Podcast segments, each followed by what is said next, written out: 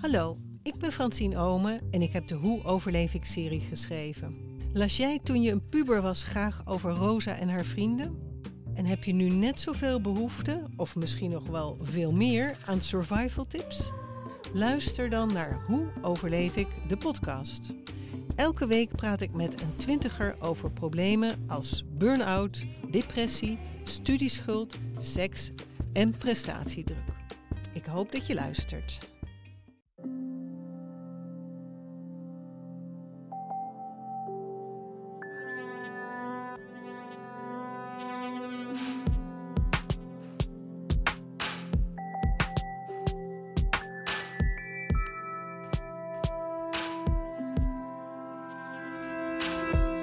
Hey, ik ben Pieter van Relaas. In Relaas hoor je waar gebeurde verhalen en die worden verteld door de mensen die ze zelf hebben meegemaakt. Vandaag een verhaal dat voor mij alvast heel herkenbaar in mijn oren klinkt. Heleen is iemand die gaat en gaat en gaat en die niet omkijkt en soms te weinig tijd neemt om even te stoppen. Om achteruit te kijken of gewoon om eventjes te zijn in plaats van steeds iets nieuws te willen worden of steeds iets nieuws te willen doen. En vroeg of laat wreekt zich dat.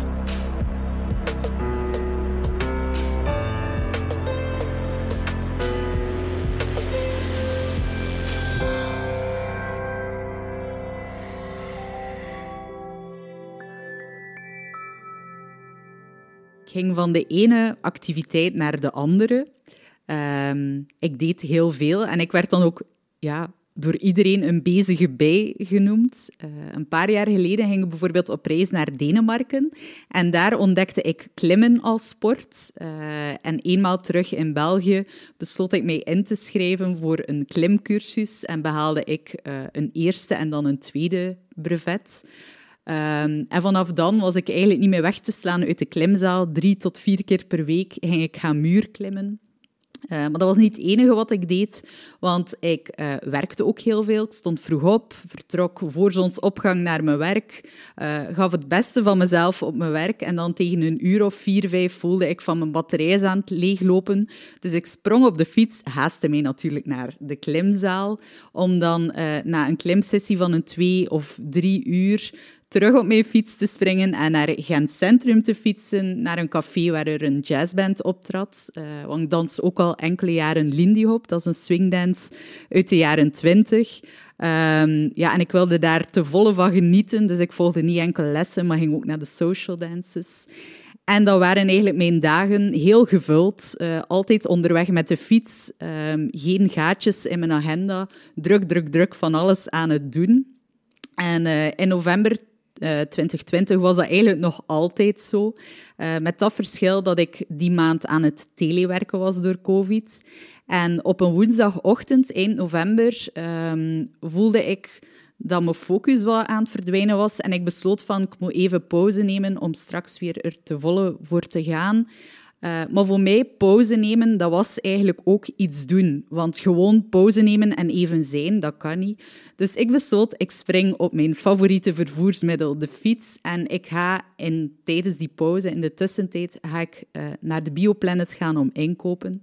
Dus zo gezegd, zo gedaan. Ik sprong op mijn fiets, snel, snel, snel, de Gentbruggebrug over, langs de Schelde. Uh, het was eigenlijk een heel mooie novemberdag, want de zon scheen, de vogeltjes fluiten.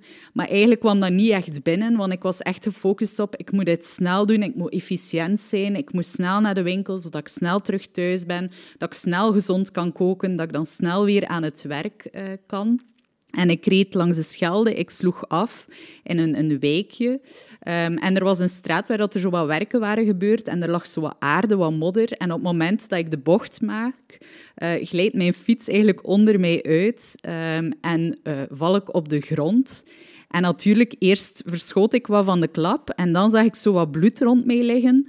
En plots besefte ik, ah, maar dat bloed, dat is van mij en dat komt uit mijn hoofd of uit mijn oogkas. Um, en dan voelde, ook, voelde ik ook wel dat het pijn deed. Um, gelukkig waren daar een moeder en haar dochter die mij onmiddellijk hebben opgeraapt en meegebracht naar hun huis en mij de eerste hulp uh, hebben verleend. En dan merkte ik van, oh nee, ik heb nu die val gehad. Mijn, uh, ja, mijn planning is in de war. Uh, ik ga snel, snel zelf met de fiets naar de dokter. Want ja, tegen dat ik iemand gebeld heb die mij komt halen met de auto, dat is veel te veel gedoe. Dus al bloedend ben ik naar de huisarts gefietst, daar al huilend binnengestapt. Um, ja, en die, die heeft mij onderzocht. Die heeft mij onmiddellijk de rest van de dag thuis geschreven. Ik moest heel aandachtig zijn voor die hoofdpijn die ik had. Um, dus ik naar huis eigenlijk enorm aan het balen dat mijn planning in de war was. Uh, en ik moet zeggen, die namiddag, dat lukte niet om volledig te ontspannen. Ik heb meermaals toch mijn laptop opengedaan, ook al bonsde mijn hoofd, ook al werd mijn oog alsmaar dikker, kreeg mijn oog alle kleuren van de regenboog. Maar ik had zo een druk van, ik moet verder doen. Um, en dan de volgende ochtend, ja, gewoon weer de fiets op, naar het werk, de dag daarna weer telewerken, gewoon verder doen. En dan een week later um, vertrok ik uit de praktijk waar dat ik werk en ik had uh, afgesproken met een vriendin in Antwerpen. En dat was eigenlijk al moeilijk geweest om een gaatje in mijn agenda te vinden, um, want zelfs afspraken met vrienden moet ik zo enorm gaan plannen. Uh, dus ik sprong snel op mijn fiets, maar ook in die straat waren er werken gebeurd. En voordat ik het wist, lag ik weer onderuit, dit keer met mijn borstkas op mijn stuur. Um, en ik zag dat het licht een paar meter verder op groen sprong. Dus ik ben snel weer op mijn fiets gesprongen en eigenlijk door het groen naar het station gefietst, waar ik net op tijd mijn trein haalde. En dan op de trein haalde ik een boek boven, ik wilde wat bijstuderen. En voelde ik van, oh, ik heb eigenlijk enorme hoofdpijn. Ik heb pijn aan mijn nek, aan mijn schouders. Um, en dat verergerde er wel gedurende de treinrit. Maar eenmaal in Antwerpen wilde ik ook dat dan die, die tijd met die vriendin superleuk was. Dus ik wilde daar ook niet te veel over klagen. Uh, maar eigenlijk werd die pijn erger. En dan ben ik 's avonds terug naar Gent gekeerd. En eigenlijk de dagen nadien ja, ook nog altijd aan het werk. Um, die pijn werd erger en erger, maar ik bleef gewoon gaan. Uh, ik wilde er niet aan toegeven. En dan een week later um, vroeg mijn collega, die chiropractor is, van mag ik even kijken? En kwam eigenlijk tot de constatatie dat mijn eerste rib verschoven was door die tweede val en dat ik vandaar die nek- en die hoofdpijn had. En eigenlijk in no time was dat probleem gefixt en was ik zowel wat kwaad op mezelf van waarom heb ik dat niet onmiddellijk opgelost? Uh, ben ik blijven gaan? Maar wat, het was december, dat was nog een heel drukke maand. Uh, ik was keihard aan het gaan voor het werk. Uh, ik had echt in mijn achterhoofd van... De kerstvakantie komt eraan. Ik ga dan twee weken verlof nemen. Ik ga dan niet werken, absoluut niet. Ik ga echt rust nemen. Ik beloofde dat aan mijn familie, aan mijn vrienden, aan mijn lief. Van, dat wordt echt een rustperiode. Uh, en uh, ja, de kerstvakantie begon. En dat eerste weekend besloot ik, ik ga gaan lopen. Ik was in een jaar of twee, drie niet meer gaan lopen. Uh, maar ik dacht, ik moet dat opnieuw doen, want de klimzaal is toe, we kunnen niet gaan dansen. Uh, en ik ging die zondag vijf kilometer gaan lopen en ik was zo alweer mezelf doelen aan het uh, ja, opstellen van, opleggen van ik moet dat binnen die tijd doen. Uh, en dan had ik al in mijn hoofd vanaf nu, ik heb heel de kerstvakantie vrij, ik ga om de twee dagen ga ik, uh, gaan lopen en ik ga mij verbeteren. Um, en dan was het de maandag, de echte eerste dag van mijn verlof. En die dag was heel ontspannen begonnen. En in de late namiddag had ik met een vriendin afgesproken om te gaan wandelen. Uh, en dat was eigenlijk een heel fijne wandeling. Uh, echt uren langs, dokken, langs de dokken gewandeld. En dan um, op het einde van de wandeling kreeg ik een berichtje, werkgerelateerd. Iemand die vroeg, mag ik je straks eens bellen? En ja, we namen afscheid, die vriendin en mij. En ik stuurde terug naar die persoon. Het is goed, binnen een kwartiertje ben ik thuis, je mag me bellen. Dus eigenlijk was ik de afspraak met mezelf van ik ga twee weken niet werken, alweer aan het doorbreken. En ik sprong op mijn fiets, gaf een knuffel aan die vriendin, deed mijn helm op, want na de twee eerste fietsvallen uh, was ik uh, heel bedachtzaam. Mijn lichten aan op de fiets, mijn regenjas aan, want het was zo al wat donker, het was zo wat aan het miseren buiten. En ja, langs de grote baan, langs Dampoort, dan binnendoor, langs Sint-Amandsberg, dan langs de Schelde. Ik voelde me zo wel enorm opgejaagd. Um, zo een enorme stress en zo, oh nee, ja, ik moet straks werken. En misschien als ik dan dat telefoontje heb gedaan, kan ik dan nog mijn mails toch eens checken, want ik ben dan toch bezig. En ja, zo een bepaalde spanning. Uh, en ik reed langs de Schelde, ik draaide de bocht in om de Gentbruggebrug over te gaan. En op het moment dat ik die brug omhoog oprijd, heb ik plots zo'n heel raar gevoel, zo van, er klopt iets niet en ik hoor een auto heel hard en heel dichtbij komen. En voordat ik het weet, tikt die auto mij van achter tegen de fiets en maak ik een boog in de lucht en val ik uh, op mijn bekken. En die auto remt vlak bij mijn hoofd. Gelukkig had ik een helm aan. Dat was het eerste wat ik dacht. Het tweede wat ik dacht was...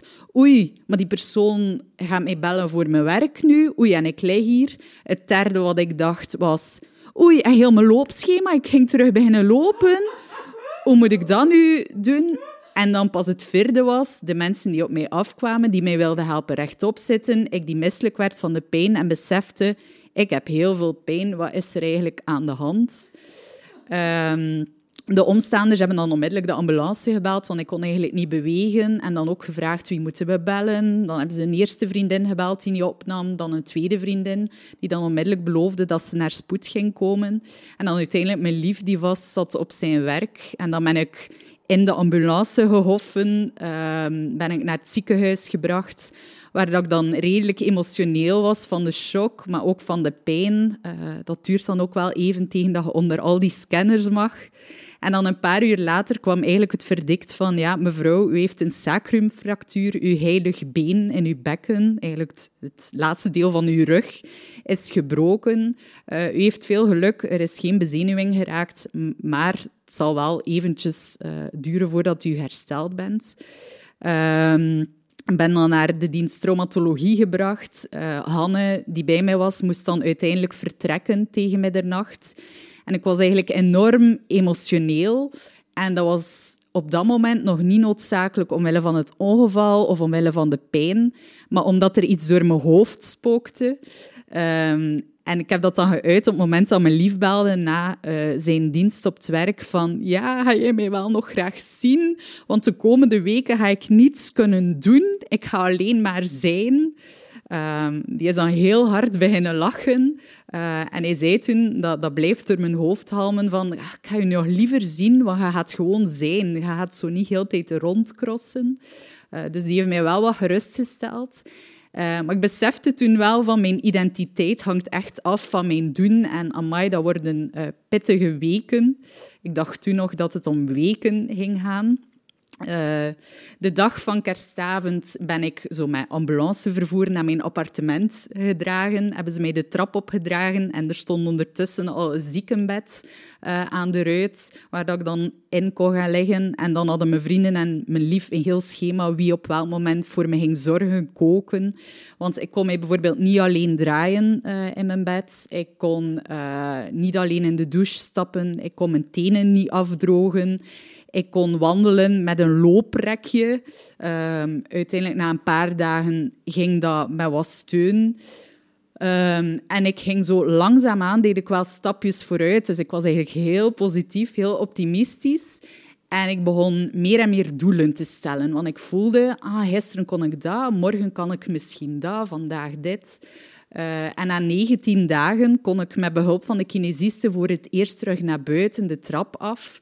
Ik um, moet zeggen, de trap op. Daar hebben ze me moeten dragen, want dat was een heel grote inspanning. Maar ik deed dus wel stappen vooruit. Um, en ja, ik begon echt te plannen van binnen een week moet ik dat kunnen en binnen twee weken moet ik dat kunnen. Uh, maar eigenlijk werd ik daar iedere keer in teleurgesteld. En was dat eigenlijk een, een enorme klap, iedere keer in mijn gezicht. Ik werd iedere keer teruggecatapulteerd naar dat ziekenhuisbed tussen die vier muren van mijn appartement. En mijn wereld voelde plots heel klein, maar ook ik voelde me heel klein, want ik lag daar maar. Um, zo de quote die ik ooit las in een bar in Antwerpen, zo van to be is to do, to do is to be, dobedobedo. Dat was echt wel van toepassing op dat moment. Um, en ik besloot van, oké, okay, we gaan wat dobedobedoen. Um, en ik leerde bijvoorbeeld series kijken. Uh, mijn lief en ik um, keken op een beamer die ik in het ziekenhuis had besteld, uh, op groot scherm naar Lupin, een, een serie op Netflix.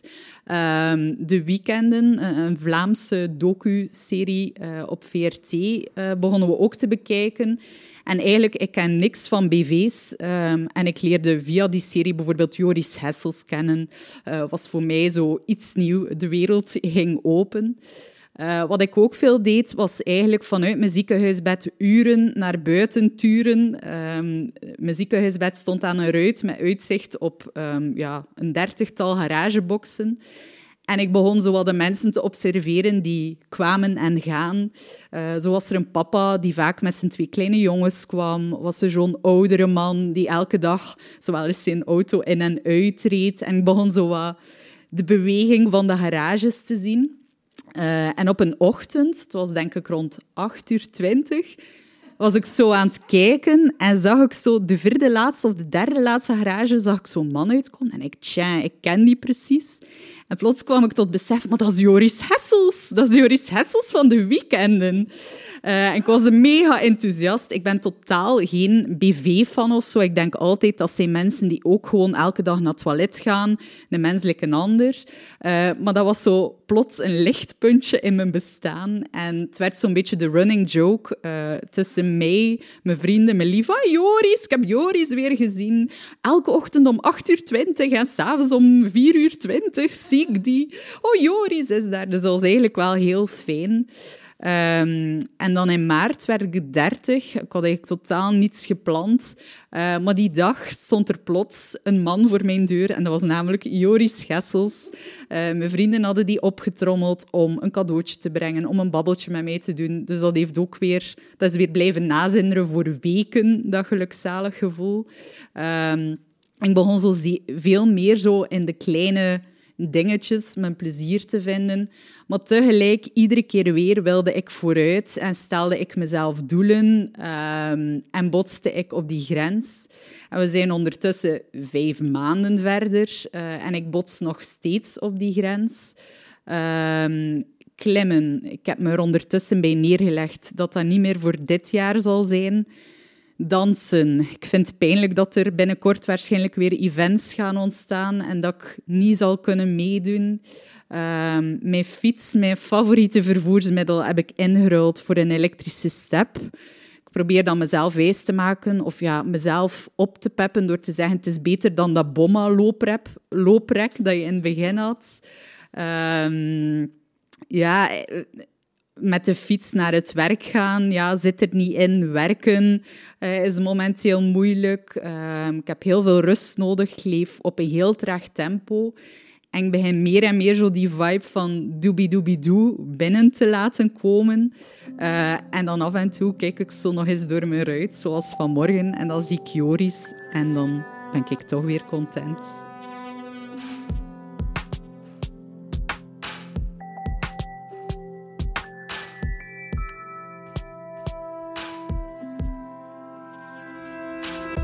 Dat was het verhaal van Heleen. Ze heeft het verteld voor een hele kleine groep mensen in Gent bij een van onze relaascoaches thuis. Je hebt dat misschien kunnen horen in de opname. Er waren misschien maar vijf, misschien zes mensen bij. Maar bij relaas is er nooit veel volk. We willen dat ook niet. Je moet als verteller die veiligheid voelen van het luisterend oor, van een paar luisterende oren, maar zeker niet van een massa oren. Het is pas als je het zelf niet meer kan zien en als het op de podcast belandt, dat je verhaal echt out in the open is. Maar het is pas een relaas als je het niet meer voor jezelf houdt, maar als een groep mensen er live naar kunnen luisteren. Als je zelf ook eens een verhaal wil vertellen, een relaas wil maken, dan kan dat zeker. Misschien is er jou ook eens iets overkomen waarna je zei, daar heb ik nu eens iets van geleerd, of dat heeft mij veranderd, of dat was zo zot dat iedereen dat eens moet gehoord hebben. Wel, laat ons dat dan weten. Dan plannen wij voor jou een plaatje op een van onze podia in.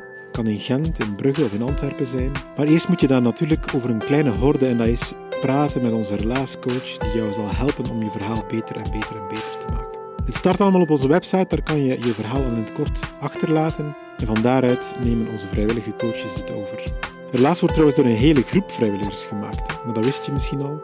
Ik hoorde gisteren trouwens dat we op zoek zijn naar een organisator in Antwerpen. Iemand die de vertelavonden in goede banen wil leiden en die zo'n vertelavond op poten wil zetten. Als je je dus hierin herkent, laat het ons zeker weten. Wij worden gefinancierd door de afdeling cultuur van de Vlaamse gemeenschap en die van de stad Gent. Dat is voor het opzetten van een werking in Brugge en voor het verder uitbouwen in Gent en in Antwerpen. En we worden ook ondersteund voor onze zoektocht naar een financieel stabiel model voor Relaas. We hebben dat nog niet helemaal gevonden, dus als je daar ideeën over hebt, weet ons zeker te vinden. Hè. Dan zetten we ons eens samen rond tafel. Maar sowieso al bedankt om te luisteren. Dankzij jou blijven wij trots week na week na week onze verhalen podcasten. En als je bij het luisteren van dit verhaal moest denken aan iemand, wel, doe ons dan een pleziertje. Stuur het eventjes door naar die persoon. Je doet die daar een plezier mee en ons ook tegelijkertijd. Zeg, merci.